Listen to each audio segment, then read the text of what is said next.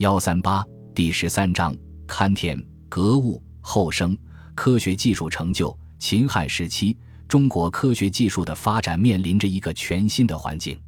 一方面，统一的封建帝国的建立与巩固，生产力的逐步发展，为科学技术的进步创造了许多有利条件；另一方面，封建专制主义思想文化政策的推行，以及秦汉之际连年战火对于思想文化的摧残与破坏，也给科学技术的发展带来了许多新的困难。